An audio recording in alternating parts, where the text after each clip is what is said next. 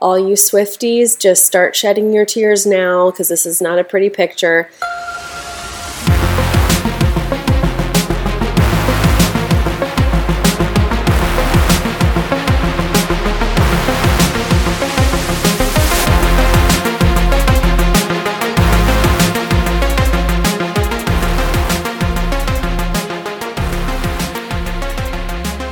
This is Lana Lee Wilkins with Upstreamers Podcast. I try to challenge moms, Christian moms, to respond instead of react to what's going on in our families, what's going on in our culture, and whatnot. There's just a lot of things bombarding our lives, and so I want to come in and just encourage you, challenge you to not see the world through your own opinions, through your own thoughts, through your own difficulties through the emotions of your children and what have you. I want you to see your life, see your world through the lens of Scripture. I'm not here to exposit the word for anyone, but I do want to point to God's word to encourage and challenge you to respond rather than react. It's just really easy to be a knee jerk mom. And if you want to get away from being a knee jerk mom, please go check out my book, Knee Jerk Mom.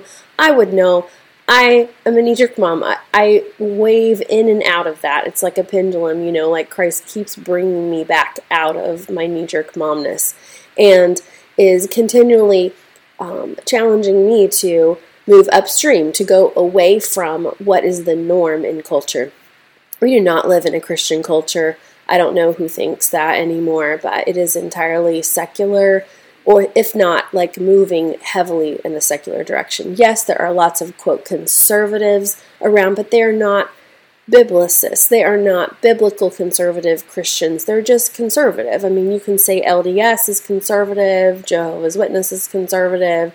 There's a whole host of Trumpies that, like, and I say that lovingly, that, you know, vote for conservative type values, but they're still okay with murdering babies under six weeks because you know, like who really knows like when conception begins? Like they're just willing to do atrocious things as long as they've got a mostly conservative bent. Okay, so there's a huge spectrum, as with many things, in what you would call conservative. I mean, my goodness, Dave Rubin is considered conservative and he's homosexual. So there are lots of people who are conservative, but conservative does not equal Christian. And I have a whole podcast about that. So just go back in the files and find it because it's just so sad. Jordan Peterson, another great example. He is a great mind, such an intellectual thinker, and I have gleaned some wisdom from him. There are things he said that are valuable. So, but he is not a Christian, okay, no matter what he calls himself. And that brings us to the topic of Taylor Swift, also not a Christian. Does that shock you? It would shock her because she considers herself a Christian. So, how do I know? How are all these people that are claiming Christianity not aware that they're not Christians? Well, that's why I'm connecting this with Awakened Church. Not because they specifically are teaching Taylor Swift that she's a Christian, but churches like this. This is like an archetype, if you will. Taylor Swift is the archetype of people in the industry, the music industry, the movie industry, um, popular culture, who think they're Christians. You know, why do you think Michael W. Smith wrote that song, Cross of Gold? Tell me why you wear your cross of gold. It's just a state of mind, but does it find a way into your soul? And that's the lyrics. So, I mean, I just busted that out because, you know, my 12 year old self still likes that song as does my current teenager. So that's a win, right? He still thinks Michael W. Smith is cool because he is, right? I mean, although I think he has kind of embraced, as I hear, this is hearsay, I can't quote him as saying this, but I've heard that he is leaning toward accepting translations like the Passion Translation, which, if you're not aware, is not a legit translation. Look it up, you can figure this out. You are a Berean back to the topic of Taylor Swift. Think of her as an archetype of popular culture and think of Awakened Church as an archetype of a very popular, um, quote, evangelical, and I say quote, meaning they think they are evangelical Christian church. Okay, so let's get down to business. What are the specific things that I've seen in Taylor Swift, for example, that lead me to think that one, she's not a Christian, and two, you should not let your children mindlessly listen to her music ad nauseum because you will get sick of her. She is really an amazing, talented woman, but her words will seep down into your soul and they don't produce fruitfulness, okay? So let's just start with some of the lyrics from some of her most popular songs, just to like hit the thing off. And all the also there's video footage of her claiming to be a Christian. So I'm not just like, oh, she thinks she's a Christian because she wears a cross or because she, you know, someone said she grew up in the church on Wikipedia or something like that. No, these are her words. I am a Christian. So why do I not believe she's a Christian? And why does that even matter? She's had boyfriend after boyfriend. Uh, she has lived with them. She detests the idea of marriage. Taylor Swift is a sexually promiscuous woman, but she gets away with it because she's popular and kind of has the little girl persona, the innocent little girl persona who happens to wear, you know, next to nothing in her concerts and does uh, kind of ritualistic, strange, satanic looking rituals. Um, there are videos again all over YouTube. Okay, this one's called Karma. It's one of her most popular songs right now.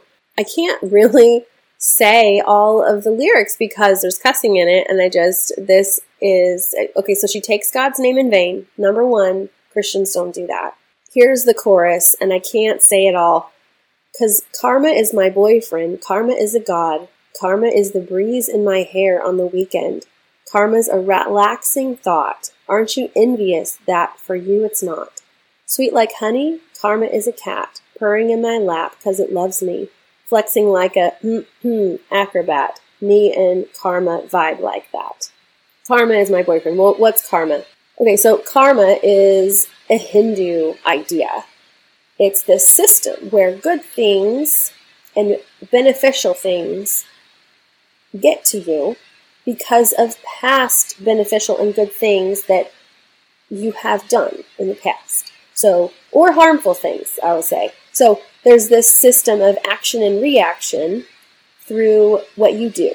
And if you do good things, then those beneficial and good things happen to you in the future. If you do bad things, then they come back around and it's just what goes around comes around, that kind of anecdote or that kind of idiom, because, you know, they believe in reincarnation. So it's just this balancing act of good perpetuating more good and bad perpetuating more bad. And so the idea is if you want to escalate up this ladder of um, goodness and becoming a better and better version of yourself as you're reincarnated, then you would want to do good things because you want good things to happen to you in the future. You know, it's a completely selfish system, but there are four ways that karma is produced in our life according to Hinduism. Number one, through our thoughts Number two, through right attitudes and words. Number three, through actions that we perform ourselves. And number four, get this, through actions that other people perform under our instructions. So everything you think, say, or do, or that others think, say, or do because of what you told them. And there's variations that they have in there. I won't get into that it when I was reading about it. I'll actually just link an article um, to give you further research if you're curious about more of those ins and outs of Hinduism. But um, I feel like that's enough to say about karma. So if you watch the video, which I don't recommend, there's like this dualistic thing going on where there's one person on one side who's this innocent, like little schoolgirl on this yellow brick road, like she's perfect, she's doing all the right things, and all the most wonderful things are happening to her. And then over there is like bad person, all the things they do are bad, and then of course comes the chorus. She uses karma as like a way to evoke revenge and to shame someone else, which is really ironic, isn't it? Um, karma is the thunder rattling your ground, karma on your sin, like the bounty hunter. Bounty hunter, someone who's coming to assassinate you, right? Karma is going to track you down, step by step from town to town. Sweet like justice, karma is a queen. Karma takes all my friends to the summit. Karma is the guy on the screen coming straight home to me. She is, in a way, bragging about how karma loves her and hates this other person and they deserve it and it's coming to get you and you're going to get yours and you know, that's what you get, like kind of attitude, which is anti Christian, obviously, because it's a revengeful, shaming kind of language. You deserve this, that's what you get. I mean, is that how Christ views our sin? Of course not. He hates sin, but he doesn't view us as hopeless. When he chooses to save someone, that person isn't like, well, you know, that's what you get. I mean, you sinned. I'm just, I'm ready to put you in hell because that's what you get. Now, we do deserve hell, but he's merciful. He pulls us up out of the mire and sets our feet upon the rock. He puts a song in our mouth, Psalm 40. There's just such beauty to the way that God sees a sinner. Let's go to another song. Just to say this real quick, several friends of my kids listen and love Taylor Swift. Slightly near obsession. I love these other kids, so I'm not going to like rat them out. They know who they are and they don't care about my podcast. But point is, lots of young people in the church really like Taylor Swift. Oh, she's got good old songs. Her old songs are great. Well, they're kind of about, you know, romance, like teeny bopper high school romance stuff or like little breakup songs but they're still not biblical. And, uh, and again, we'll get to the like, what songs can we listen to part. But I just want to say, like, when you think of Taylor Swift, don't think that your kids aren't listening to her. Like, don't be a fool. They are. They're either listening to it in your home, in their phone, on some device, at camp, with a friend. They're hearing her. Go to the roller rink. Do kids do that anymore? Go to the bowling alley go to throw axes. What do kids do these days, right? They hear it at the pool. I mean, our neighborhood pool blasts some music that I may just have to talk to the, the front desk about because there's cussing in it. And I'm like, dude, my kids are swimming in this pool and they're, you know, I've got little kids, four years old and up. And I don't want them to hear Katy Perry talking about how she kissed a girl and she liked it. Like, come on. It's driving me nuts. So, yeah, obviously, I got to go have a loving and general and gentle conversation with the staff. But because I pay money for that pool and that music and the staff and blah, blah, blah. I don't own them, but I sure have a stake and I think I should have a say. So you can pray for me about that conversation, okay? Okay, real quick, I will go ahead and mention that um, the song Bad Blood is a similar theme. It's all about revenge. You know, don't cross me, you know, uh, Band aids don't fix bullet holes, so, like, whatever someone did to her deeply wounded her, and I don't doubt that. But what does Christianity say? It says to forgive, and I know as well as anyone, and as well as any of you, it's hard to forgive. Well, we don't do it on our own abilities. You know, we depend on Christ, we depend on remembering how He's forgiven us for so much, and there's no way we could possibly forgive without first remembering how we've been forgiven and what we were forgiven for deserved hell. So we can extend forgiveness for a betrayal, for a disappointment, for a wrong suffered. So just that theme continues where she's got this kind of revenge mentality in her songs. And when we have revenge on our minds, you know, does God say, yeah, you know, what you should do is dress in S&M clothing and go grab a bunch of your sexy girlfriends and prance around making sure that you are walking like you're on a catwalk and grab a bunch of illegal weapons, pack a bunch of machine guns and bazookas and grenades and whatever you can find, you know, just pack that heat and then walk around with scowly looks on your face and stand off and start punching and kicking and making sure that you beat up all your enemies. That's what God says to do, right? No, he says, love your enemies, pray for those who persecute you. So the whole video is just working out a teenage girl's fantasy of how she could really get back at someone who's angered her. Okay, let's take uh, one from a while ago because I always hear, oh, but her older stuff is good, right? So let's take one from a while ago called I Knew You Were Trouble. It came out in 2012 with Big Machine Records.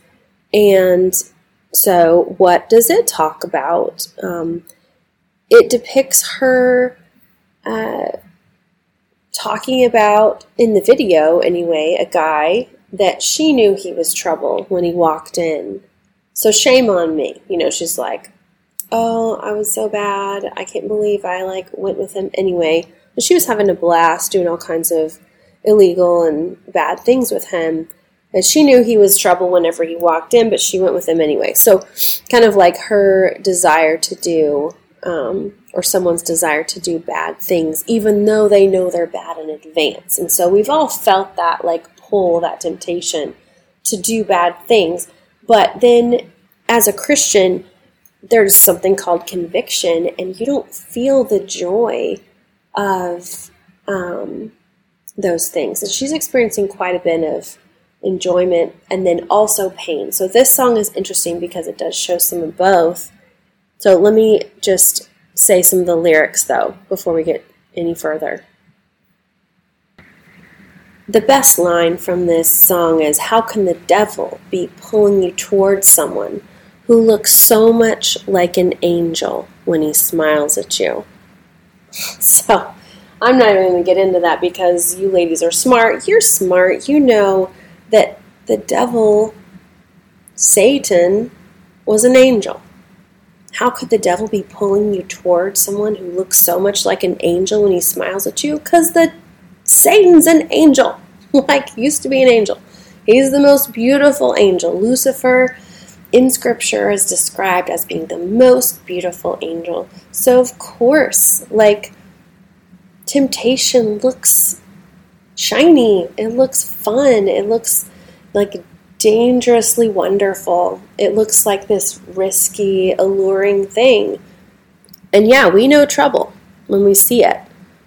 But the Christian is called to resist the devil and he will flee, not to jump in with both feet because of how you feel. She talks about her feelings a lot and how she's like, oh, I'm just worried I'm never going to feel this way again, ever again, because he's left me and I don't know if I ever should it's all centered on, you know, the world's biggest asset right now, which is happiness. What makes you happy determines the highest level of value, which as Christians we know is not the most important thing.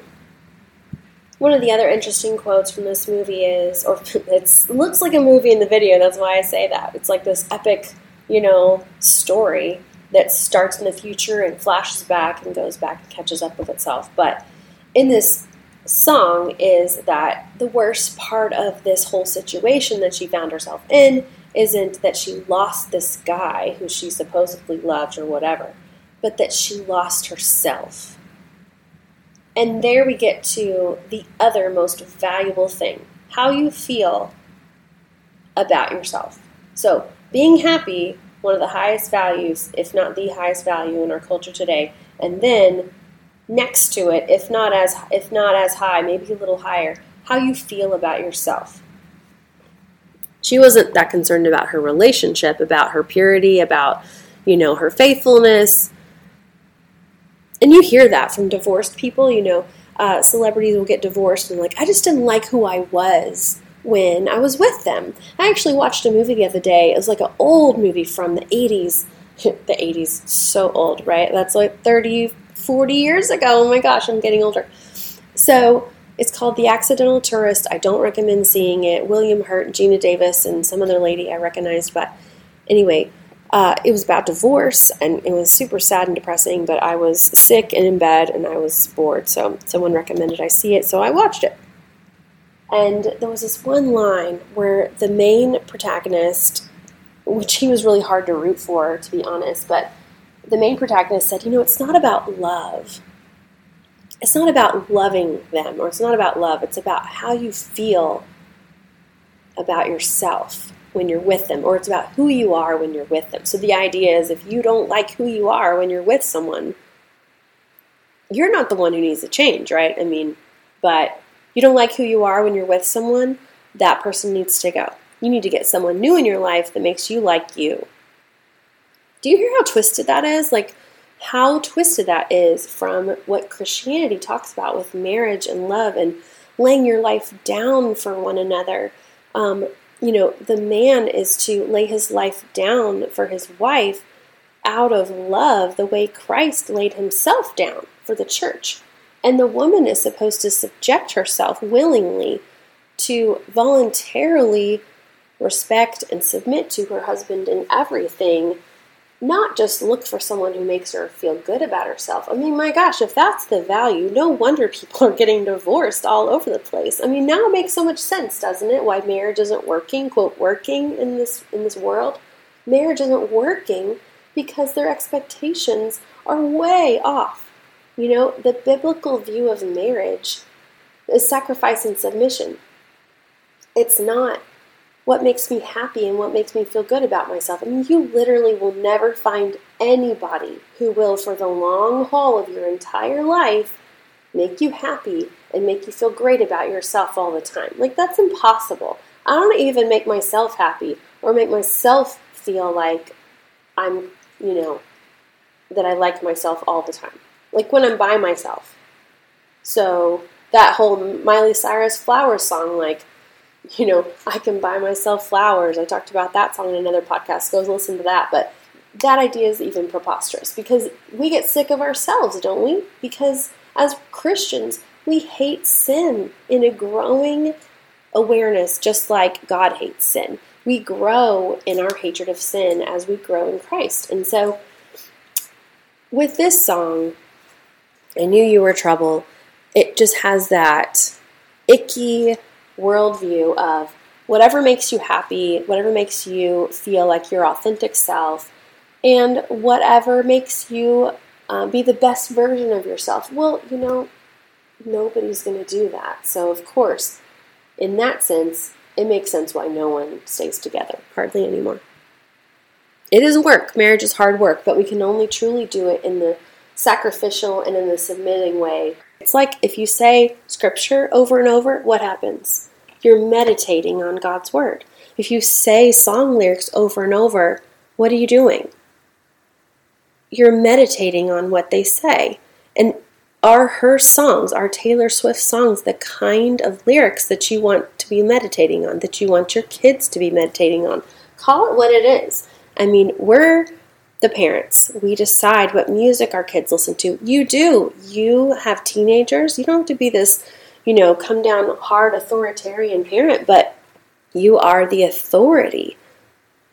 And you're stewarding God's children, really. We're stewarding these kids for a short time, and I don't want to waste my time. You know, they don't have to like me.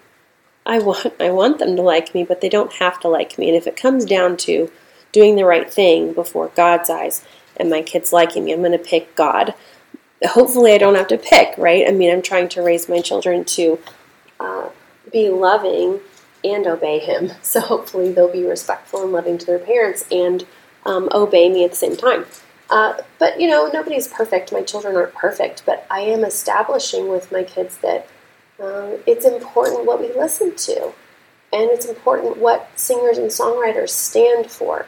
So let me get to Awaken Church, and then I'll talk about well, what can we listen to? I mean, because you look at the music industry and it's like my son even said it the other day like everybody's got problems. Everybody's got you know seemingly terrible personal lives. So who can we listen to? You know it can't be all off the table. And i totally agree.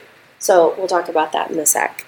Actually i think i'm going to make that an entirely new episode because i realize we're running short on time at this point. So um, i'm going to make awaken church and I'm going to make um, what can we listen to, what do we approve of in our home, just to give you some ideas as you are searching the world of music because it is a big world. I mean, there's way more than what's on the radio, and I know that most of you have either phones for your kids or you have apps that you let them listen on, you know, Spotify or Apple Music or whatever it is that you let your kids have access to. And so let's just talk about what we do in our home, not because it's the way or because it's perfection or something, but just to give you an idea of some of the practical sides of what do we allow and then how do we keep tabs on it not in a sneaky way but like my kids know like i go through their playlists and so we'll talk about what that process looks like. I just want to be really frank and vulnerable with you and so i know this is probably really hard for some of you who would call yourself swifties. I really hope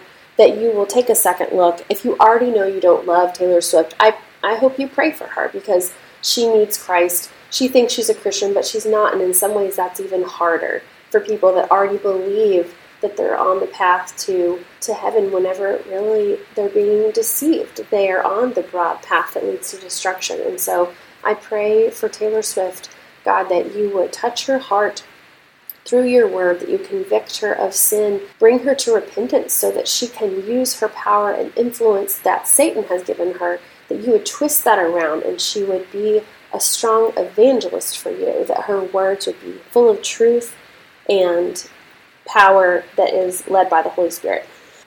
And as always, I pray for you, ladies. Proverbs 31 26. She speaks with wisdom, and faithful instruction is on her tongue. I pray that for all of you as you are growing closer to Christ. So keep swimming upstream, ladies. You've got this.